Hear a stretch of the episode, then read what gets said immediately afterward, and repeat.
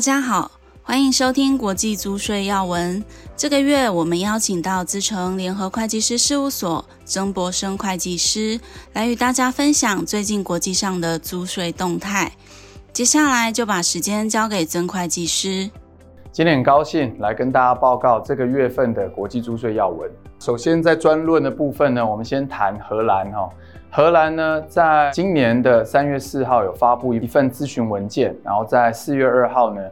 啊，基本上就会收集到大家的意见。那我们的预期呢，这个新法案会在二零二二年，就是明年开始上路哈。那这个法案的背景，我先跟大家报告。那其实过去呢，很多跨国集团，那常常见到是一些美商的集团呢，会在荷兰哈设置一种啊公司，然后去申请一个 ruling，叫做 informal capital 的 ruling。那这样的一个 ruling 呢，那举例假设美国母公司是拥有无形资产的总部，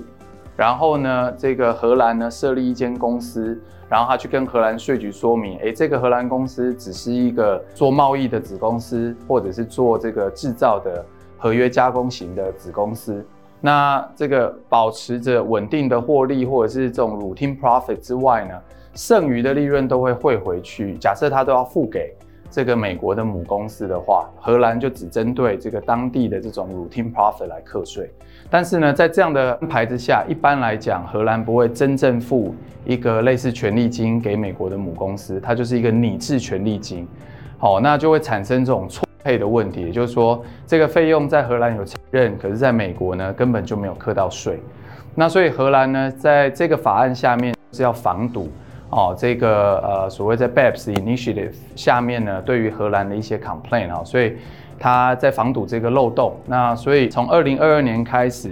如果呢荷兰在税报上有认列的这个费用呢，是支付到啊另外一个国家，如果呢另外一个国家对于这个所得没有课税的话，那荷兰的费用就不能承认哦。那也就是说，过这种 informal capital ruling 的这种架构呢，就会构成说这个权利金费用就没有办法在荷兰抵扣，那所有的剩余利润会在荷兰要课税哦。那所以这是这个法案的整个背景。那我有观察到某些台商的客户哈，在这个法案下是会受到一些影响哦，所以也提醒大家要去关注哈这个法案的影响。那德国的部分呢，针对这个智慧财产权呢，从德国支付权利金出去呢，基本上是要扣缴这个十五点八二五 percent 的这个税率。那我们在过去几次曾经也在专论中跟大家报告过说，如果这个呃跨国集团的无形资产哈，或德国公司的无形资产是有注册在德国境内的话，那就算是两个外国公司之间。啊，都不是德国公司支付权利金，可能也要课征德国的扣缴税哈，所以他看的是 IP 有没有注册在德国的境内。那针对这样一个权利金扣缴呢，那德国的财政部呢发布了一个通告哈，就针对这类型的权利金支付哈，有一些简化的程序来申请啊，降低扣缴税。那但是就是有一些 compliance 的程序必须要去符合。那所以如果以后德国公司要支付权利金出来，那你要去适用租税协定的话，那你就要根据这一份新的通告来进行事前的申请核准，那来符合这些申请程序。那就算不是要适用租税协定呢，可能也有一些额外的表单啊，需要去填报哦。那所以这个就跟大家做说明。那再来是丹麦哈，在过去哈，这个移转定价的报告其实跟很多国家一样，就是你只要备妥，但是不需要提交给税局。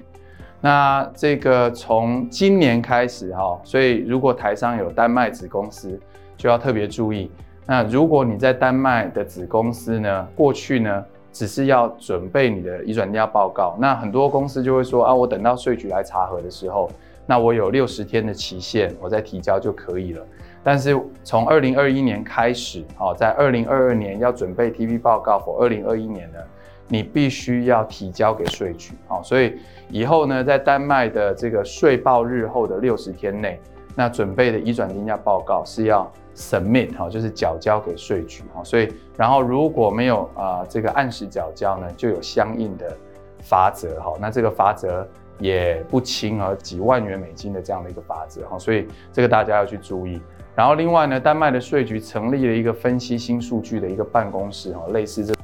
大数据税务查核的这个趋势哈，那会去分析像像缴进去的国别报告啦、移转定价报告啦，这个 master file 哈所产生出来的一些风险点，好，所以这个大概是丹麦的一些动作。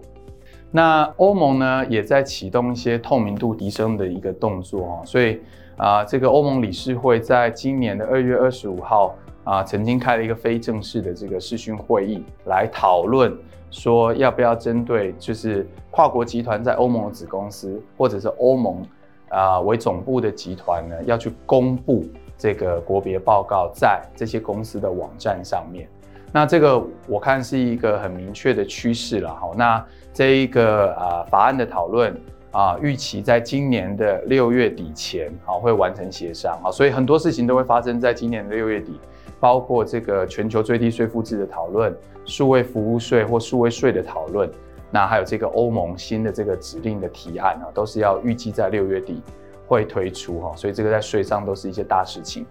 那呃，这个一般欧盟法规过了之后，就会导入到各个欧盟国。那一般都是两年左右的时间啊，所以这个可以预期在可能二零二三年、二零二四年就会变成一个常态。除了欧盟在推动之外，哈，在世界上已经慢慢也是一个趋势。那最近我观察有一些台商的公司哈，都越来越关注所谓 ESG 的要求。那包括自己准备所谓 CSR report，那一些比较。大型的这种集团其实也会希望去追求这种所谓国际型的指数，像 DJSI 哦，这个道琼这个永续指数这样的一个要求。那其实，在 DJSI 里面啊，里面包括像一点八这个题目的要求，就要求要企业要去揭露所谓的税务资讯。那里面包括企业要去揭露自己的这个 tax policy 啊，就是税务政策。那另外呢，也要揭露所谓国别报告相关的一些财务资讯，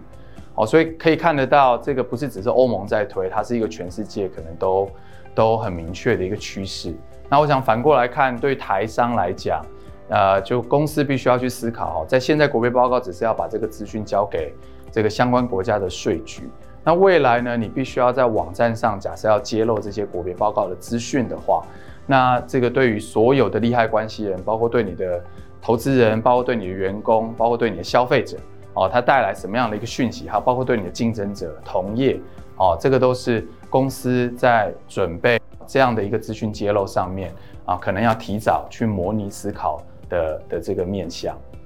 好，那下面我们来讲到 Cyprus 哦，塞浦路斯。在这个法案上面呢，现在也导入了这个欧盟的这个反避税指令，就是 EU 的这个 Anti-Tax Avoidance Directive。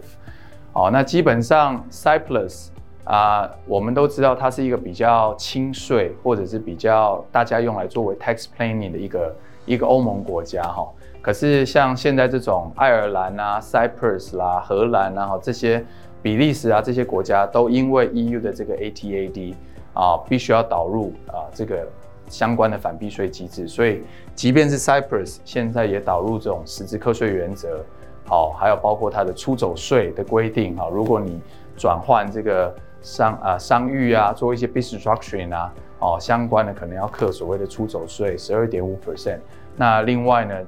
针对这个。BEPS 在利息扣抵的限制导入了相同的机制，针对这个 EBITA 的三十 percent 啊，作为利息扣抵的上限。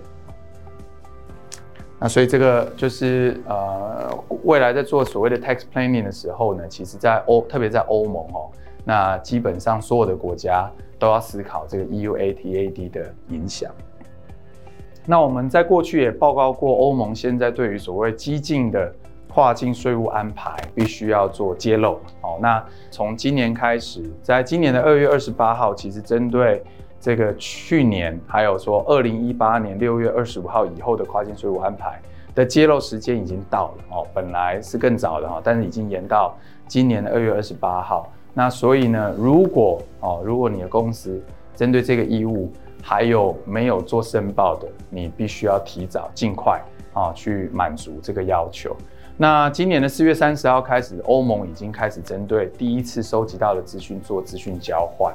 哦，所以所以我们可以继续观察，在这样的跨境税务啊、这个基金税务安排的资讯交换后，会发生什么样的一些情况或动作。哦好，那香港我们都知道，最近的整个经济情势并不是那么乐观哈，因为这些大陆的某些影响或压力哈，所以在今年的二月二十四号呢，香港预算案提出了很多要刺激这个经济的一些税务措施。好，包括他提出了针对二零二零二一年度的这个某些利得税可以申请一次性的豁免，好，或者是怎么样去刺激香港成为这个所谓国际营运总部的一些税务优惠等等，好，那所以这个如果你在香港有营运，那甚至未来税务规划啊会去思考香港这地方，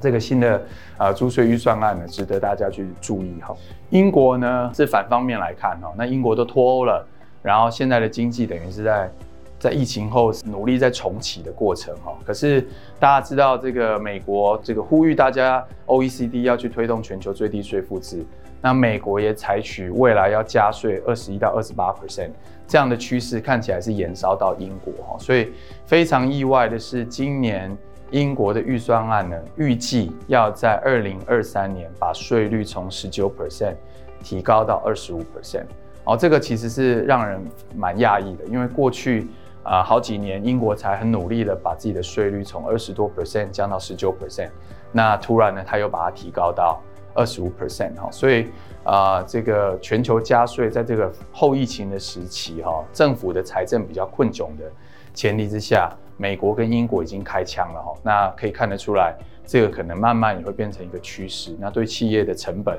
将会造成一些压力哈。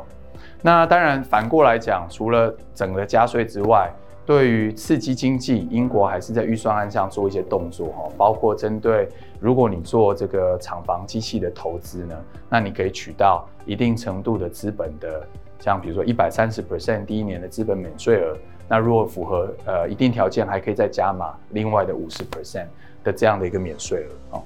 那另外亏损扣抵啊，在疫情的情况之下也延长，好，可以往亏损前抵。从一年可以延长到三年哈，但是它有限额的规定。然后呢，支付利息跟权利金，在英国脱欧之后，以前呢，英国支付利息、权利金给欧盟国家不用扣缴。那现在英国的预算案说，要支付给欧盟国家，就跟其他国家一样，就要进行扣缴。好，所以如果你你在英国呢，是有一些交易是支付给支付利息、支付权利金给欧盟的国家的话，那你要注意哈，还可能会有扣缴税。啊，产生好，那最后呢，那这个预算案的里面呢，还有针对混合错配的法制啊，有做一些微幅的修正哈，比如说像混合实体的定义啊，或者是一些双重课税收入、集团减免的一些啊规定的一个修正哈。那所以我觉得这个比较值得关注的就是英国采了加税的这个动作，那对于其他国家的影响到底是什么哈？那另外对于英国假设有投资，你可以去想办法去申请。啊，这个相关的一些免税或抵减的这个优惠，啊，乌拉圭呢，基本上对于合并跟分割的法案有做一些微幅的法令修正，哈，其实是一个法令的更正，因为在这个六十四号法令之前说啊，合并后呢，你不能做股权的调整，那如果这个啊合并后的这个股权比例啊低于五 percent 是就不能适用。那其实这个是错误的一个规定啊，所以它要做一个更正啊，改成九十五 percent。我想这个大概就是呃让大家知道就好哈。好，那在要闻的部分呢，澳洲这边呃有在延长哈，就是过去因为 COVID-19 旅游限制，那如果你在澳洲构成常设机构或者是构成税务居民啊这些。呃，暂时性的放宽这个规定哦，那因为疫情看起来是还没结束了哈，所以澳洲针对这个安全港的规定也继续延长到今年的六月二十号。那美国的部分呢，它对于有十个国家哈，在过去曾经做过数位税的调查，那里面有四个国家被排除了哈，现在针对六个国家，像意大利、西班牙、土耳其、这个印度、奥地利哈。还有这个英国，那持续还要做这个呃数位税的调查。那如果这些国家的数位服务税啊，美国对于对他来讲是啊贸易上的不正当竞争，那美国就可能会核课这些惩罚性的关税。那其实这个在我们过去也提醒过我们的客户哦，就是像印度哦，可能是现在台商布局制造点比较多的地方哈。当然现在因为疫情的影响，很多印印度的这个制造受到很大程度的影响，但是印度还是未来的一个制造大国啦。那如果印度的，特别是因为中美贸易战，把一些产能从大陆移到了印度，那基本上这个印度要送进美国，结果因为美国对于数位服务税的这个调查呢，假设和课惩罚性关税，这个对台商就有影响。好，所以针对这个这个部分呢，我想就大家可以持续的这个关注。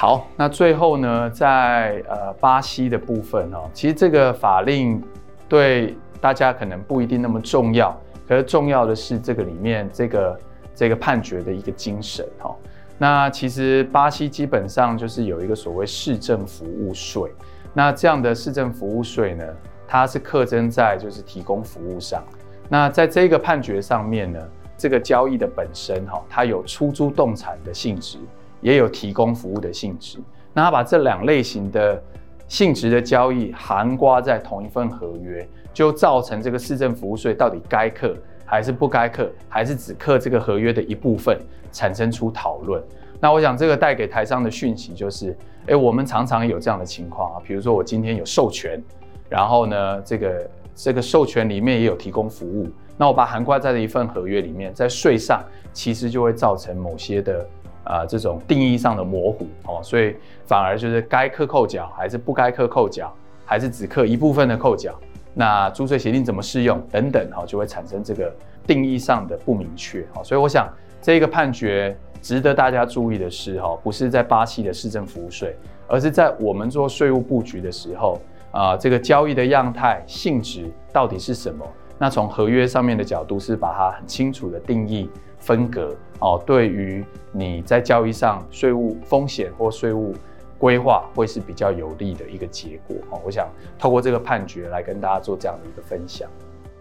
谢谢大家的收听，也欢迎大家到 PwC 台湾 YouTube 频道观赏影片，或至官网下载好读文字版的详细说明。我们下个月空中再会。